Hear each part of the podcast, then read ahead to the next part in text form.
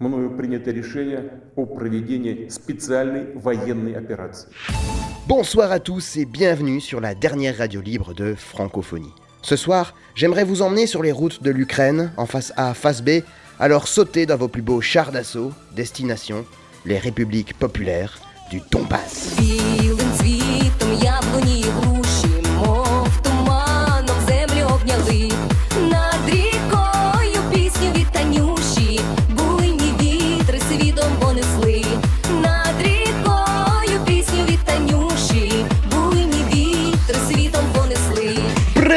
Tavaric, salut à toi camarade, tu n'es pas sans savoir que l'Ukraine est au bord d'un précipice duquel nous parvenons difficilement à voir les limites. Mais enfin, on va pas faire les surprises, ça fera bientôt 10 ans qu'on le sait. Ici, ils ont creusé des tranchées en 14 et en 22, elles étaient toujours là. Bref, j'espère que ton visa est en ordre, on file dans un Boeing Zaventem Moscou, puis un Antonov Moscou-Rostov, là, sautez dans votre solide Lada, direction nord, le Donbass. Bienvenue au pays du pain sec et des assiettes en plomb. Ici, dans le Donbass, on dirait que le temps s'est arrêté.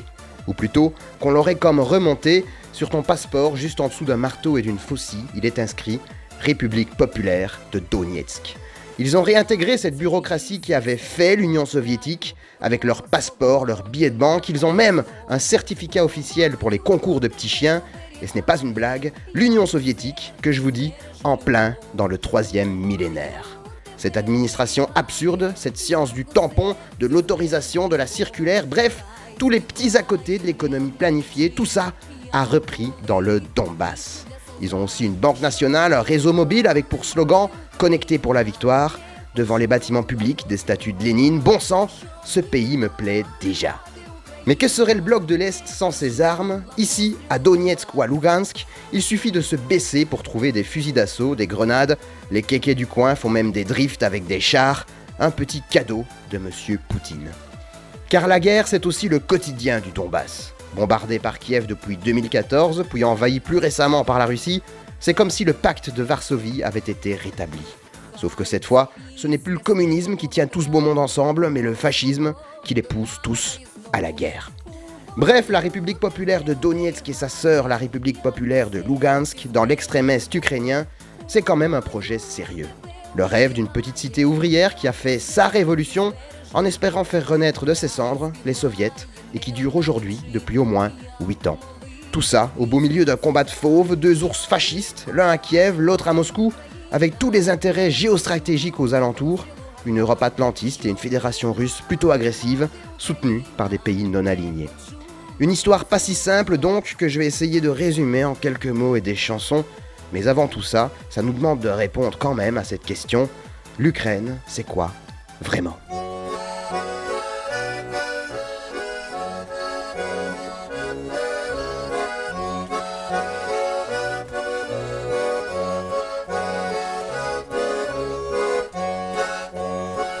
L'Ukraine, c'est le début de cette énorme bande de terre plate qu'on appelle la steppe. Elle commence avec l'ultime épine des Carpates et se termine à l'autre bout du monde, à Yakoutsk, en Sibérie. La steppe, c'est donc l'autoroute vers l'Asie et l'Ukraine en est sa porte. En quelque sorte, la dernière station-service sur la route de la soie. Un véritable paysage de western, sauf que cette fois, les autochtones ne se sont pas fait massacrer, il y en a qui ont essayé, ils ont eu des problèmes. Tous ces autochtones ont gardé une identité forte, avec leur culture, leur langue, toutes fédérées d'abord par l'empire des Romanov, puis par l'URSS et enfin aujourd'hui par la Russie. Mais revenons à nos croutons. L'Ukraine, c'est un grand pays, séparé en deux par un fleuve, le Dniepr, et ce fleuve, c'est pas n'importe quoi, à certains endroits on ne voit même pas l'autre rive tellement il est large. Si large qu'il fut un temps où le Dniepr était une frontière naturelle, infranchissable, cette fracture géographique a profondément divisé la société ukrainienne qui hésite toujours, même encore aujourd'hui, entre l'Est et l'Ouest. En Ukraine, on parle beaucoup de langues différentes, mais retenez surtout que près de la moitié de la population ne parle pas l'ukrainien, la langue officielle, mais le russe. Ukrainiens et Russes descendent tous deux du vieux russe, elles ont simplement évolué séparément. Il faut rappeler que dans cette zone d'Europe de l'Est, les distances sont délirantes. Demandez à Hitler, demandez à Napoléon, les langues de Kiev et Moscou sont éloignées de 800 km. Dans tous les cas, elles se seraient séparées. Et ce, même si la grande épopée russe commence avec les Russes de Kiev en Ukraine, avant de se fixer à Moscou et par-delà, ébranler le monde. Ce sont donc des nations très proches qui partagent un même patrimoine historique, culturel et linguistique. Comme je l'ai dit, l'Ukraine, c'est très grand et très hétérogène. Il n'empêche, on peut diviser le pays en trois grandes régions. À l'ouest, sur la frontière polonaise d'abord, vous avez la ville de Lviv, une région arrachée à la Pologne et jadis très judaïsée. Avant la Shoah, un tiers de la population y était juive. C'est même dans la campagne ukraino-moldave qu'est né le racidisme, dont on a parlé dans l'épisode 4 et 5 de notre série Shabbat Shalom.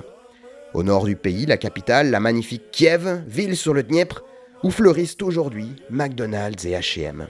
Cette région, on l'appelait encore il n'y a pas si longtemps la Petite Russie, ça ne s'invente pas, et enfin, à l'est de Kiev, cette fois, la Nouvelle Russie, Novorossia, qui comprend toute la rive gauche du Dniepr, à savoir les villes de Kharkiv, Odessa, Mariupol, Nikolaev, la Crimée évidemment, mais surtout le Donbass. Une région industrielle qui comprend les deux villes devenues célèbres, Lugansk et Donetsk. Là, vous êtes au bout du bout, en face, vous êtes à Rostov, en Russie. De quoi rappeler, et on terminera là-dessus, que Donetsk, c'est aussi la ville de Stakhanov. Stakhanov, c'est un peu le John Henry soviétique, le haveur du Donbass, un mineur qui aurait extrait plus de 100 tonnes de charbon en 6 heures. Ce qui est physiquement impossible, mais impossible n'est pas soviétique, alors on en a fait un exemple mythique de tous les ouvriers de l'Union. Un modèle au point qu'aujourd'hui son nom est utilisé pour désigner un travailleur particulièrement méritant et zélé, on dira alors qu'il est stakhanoviste. Vous savez, en Union soviétique, il n'y avait pas d'affiches publicitaires, mais de longues listes de noms des travailleurs méritants, des statistiques de production, des articles de la Pravda, et pendant très longtemps, le nom de Stakhanov est resté au-dessus des affiches publiques, soit le nom d'un pauvre paye du Donbass. Un jour, Stakhanov passe à Moscou. Il lit un article de la Pravda et se rend compte qu'on s'est trompé dans son prénom. La Pravda parle d'un certain Alexei Stakhanov, or Stakhanov s'appelle Andrei, il écrit donc à Staline Cher petit père des peuples, pouvez-vous, s'il vous plaît, corriger cette faute dans mon prénom? Le grand Joseph lui aurait répondu Cher camarade, la Pravda ne se trompe jamais.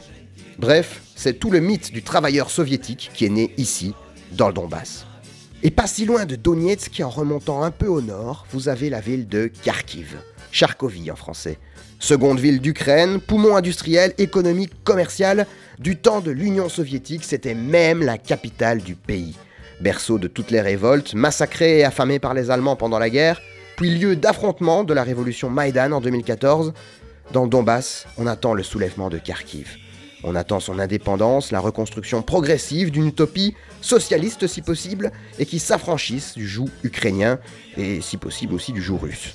Une révolution qui, on l'espère, sera bientôt proclamée sur les ondes de Radio Kharkiv. Ось твій район без початку кінця, лиця серця і робочі місця, твої антени і метрополітени, окремі частини єдиної системи, твої кордони та береги, твої вороги, твої борги, всі капітали, робочі квартали, те про що тебе не питали.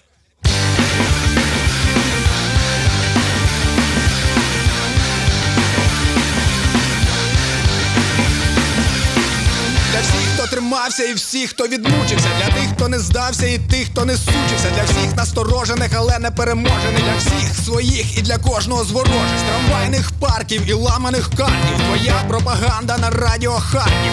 Кожного разу все і відразу. Слухай сигнали точного часу.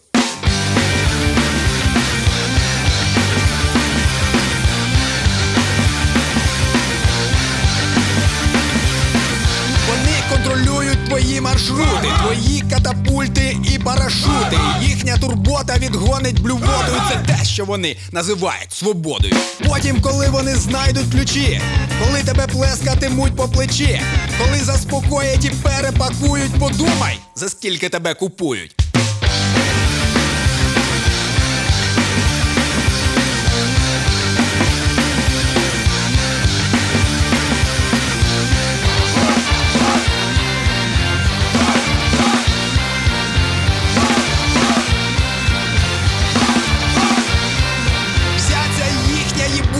Політика, понтова патетика і аналітика, партійне бабло й президентське табло, але хай не говорять, що нас не було. Радіо нашої взаємодії, крихкої надії, тахікардії, спільних протестів і різних прошарків. Слухай, як дихає Радіо Харків.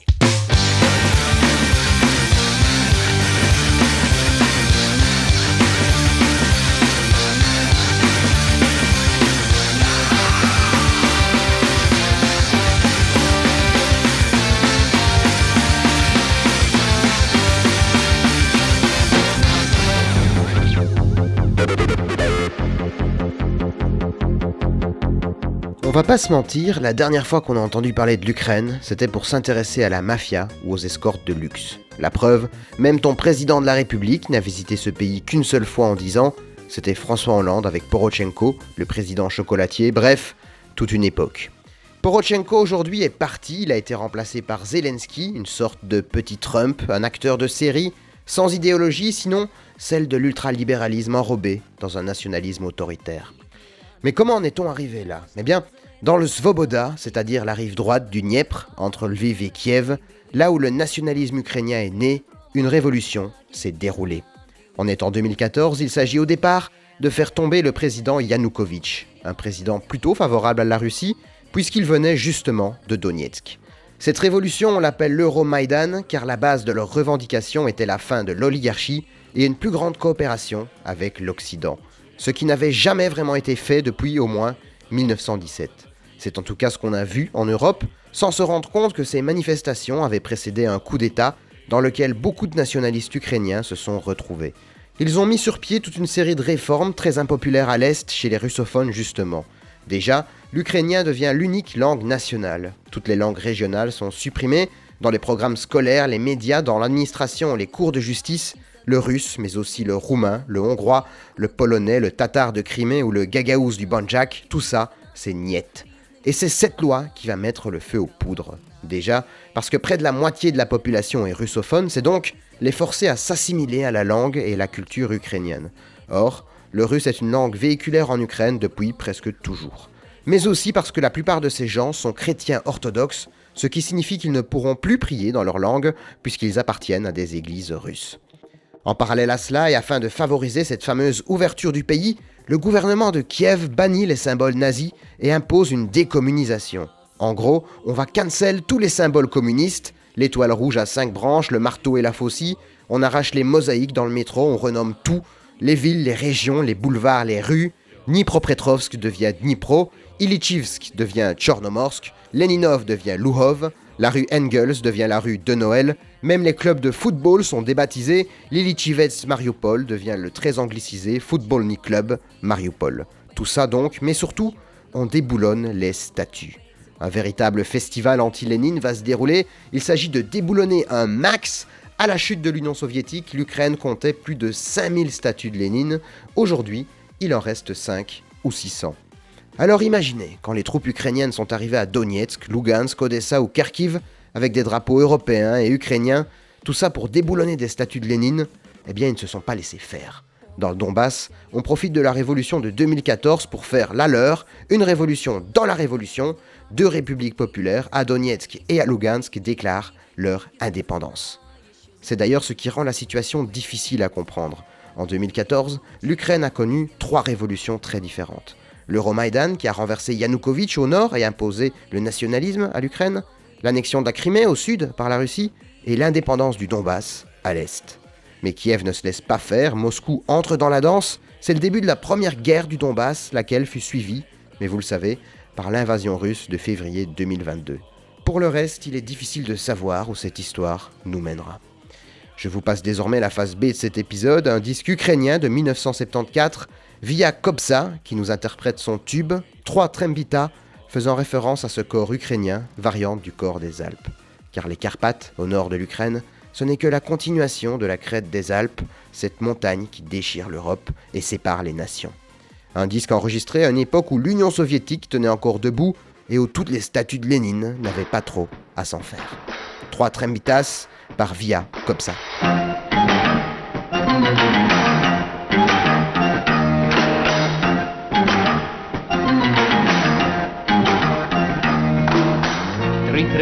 Трембіти на тривоги розкидали сум глибокий, Трембітаю, трембітаю, туруруруру.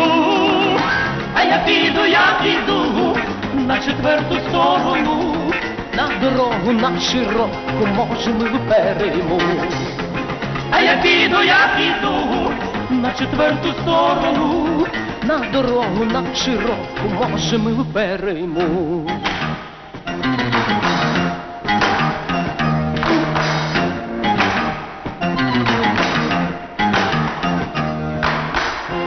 Заглядає в річку дичка,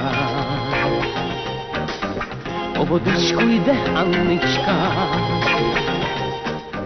промінь сонця на обличчі, хай виграє. На четвертій стороні стрілась мила не мені, трембітарику Анничка білі руки подає. На четвертій стороні Снилась не мені, трем вітарику, а мичка білі руки подає.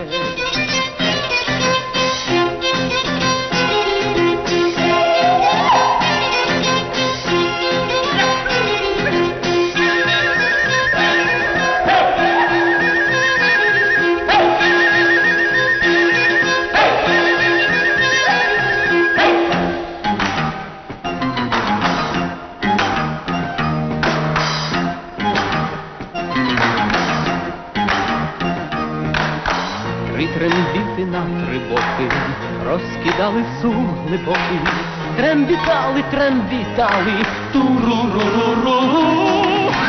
Злою напиту, світ за очі не піду, про свою лелітку барвну я співанку заведу. Де сумую напиту, світ за очі не піду, про свою лелітку барвну я співанку заведу.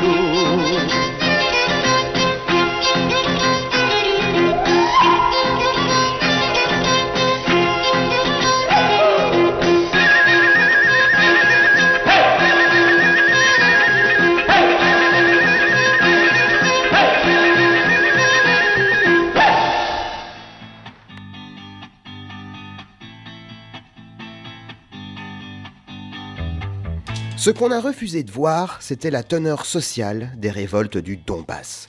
En avril 2014, ce sont tous des gens du peuple, surtout des ouvriers, des femmes, des jeunes, beaucoup de chômeurs, toute la flopée de ceux qui avaient été déçus de la corruption et du capitalisme et qui ne voulaient pas renier le passé russe ou soviétique. Tous ces gens se sont rassemblés, organisés. L'idée était de prendre le contre-pied de Maïdan. Alors, ils ont préparé un référendum d'indépendance, remporté par un score stalinien 89%. Bon, ils ont peut-être un peu bourré les urnes, comme à la belle époque, mais vous savez, en Europe de l'Est, c'est une tradition. Et puis, on oublie souvent que dans ces régions post-soviétiques, il y a comme une sorte de tradition du consensus politique. Il n'empêche, l'élan, la ferveur populaire, la volonté de renverser l'ordre établi, tout ça, c'était là. Dans des misérables villes du Donbass, abîmées par la misère et la désindustrialisation, tous ces gens qu'on avait convaincus depuis 30 ans qu'ils n'avaient pas d'avenir, eh bien, ils l'ont pris. Une nouvelle fois, depuis 1917, des Ukrainiens ont dit non au capitalisme, à l'Occident, à la démocratie bourgeoise. Si Maïdan était une révolution bourgeoise, Lugansk et Donetsk, elles, furent de véritables révolutions populaires.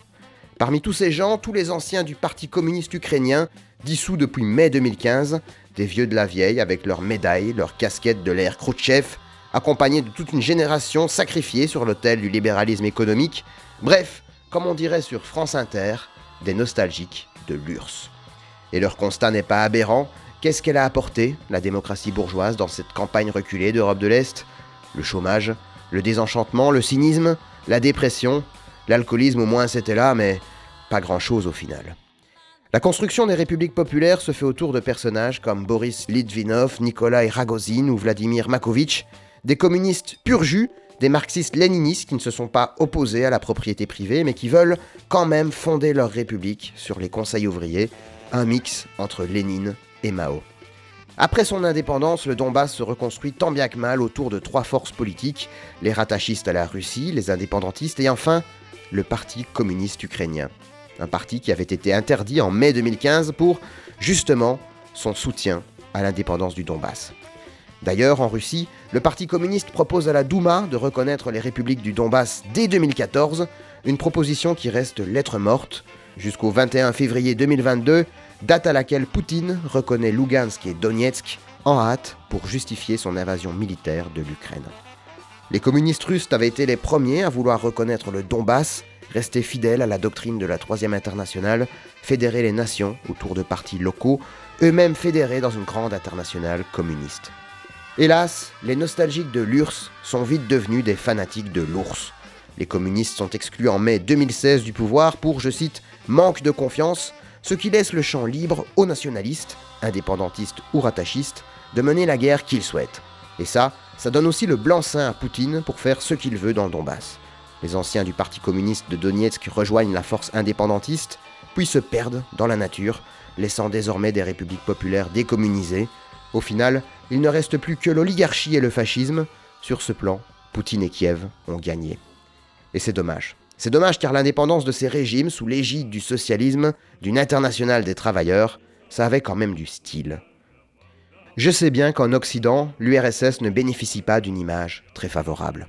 Mais enfin, c'était quand même quelque chose. Un projet fou, initié par le peuple qui s'est mis en place sur un coup de bluff et dans beaucoup de violence. Ils ont industrialisé le monde, fédéré des peuples en guerre depuis des siècles, tout ça autour d'un rêve, celui du communisme et de son postulat radical, l'égalité entre les hommes, par-delà les classes et les nations.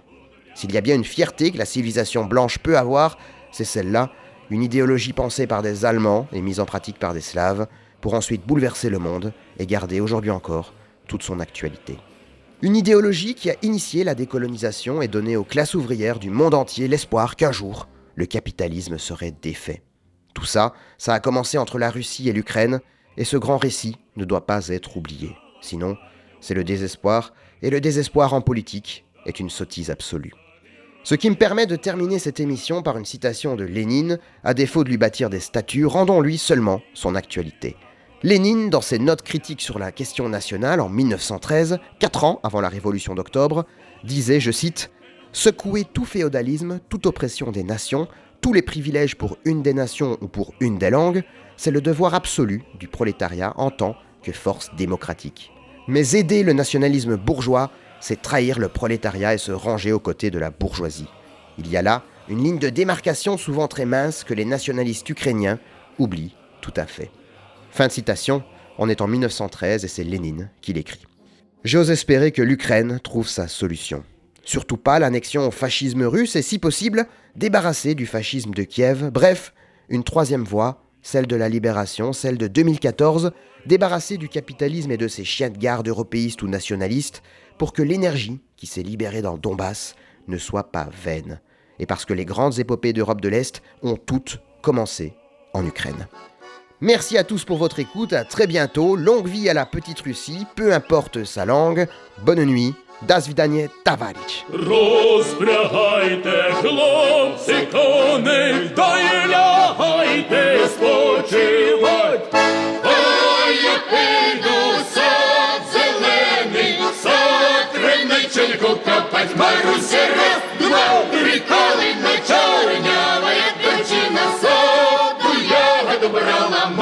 Раз, два, три, калина чорнява, як дівчина саду ягоду брала.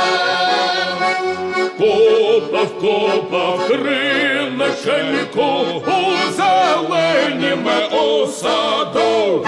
Чи не вийде дівчинонька, рано враз поводу. Маруся раз, два, три, калина чорнява, як дівчина саду забрала мой русерев, два-три колина чорнява, дивачина в саду ягоду брала.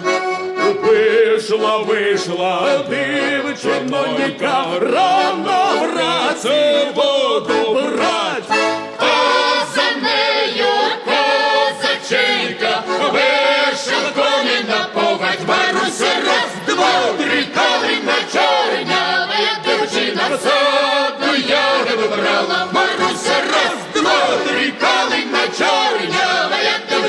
Саду ягоду брала. Просі, просі. колосів ведеречко, а на його не дала. Вдарив, вдарив їй колечко, а на його не взяла. Маруся раз, два, три, калина чорня, моя дівчина саду ягоду брала. Маруся раз, два, три, калина чорня,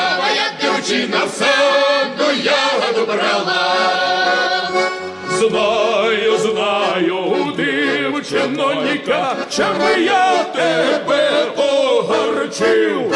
Що я вчора із вечора краще тебе полюбив. Маруся, раз, два, три, калина чорня, моя дівчина в саду ягоду брала. Маруся, раз, два, три, калина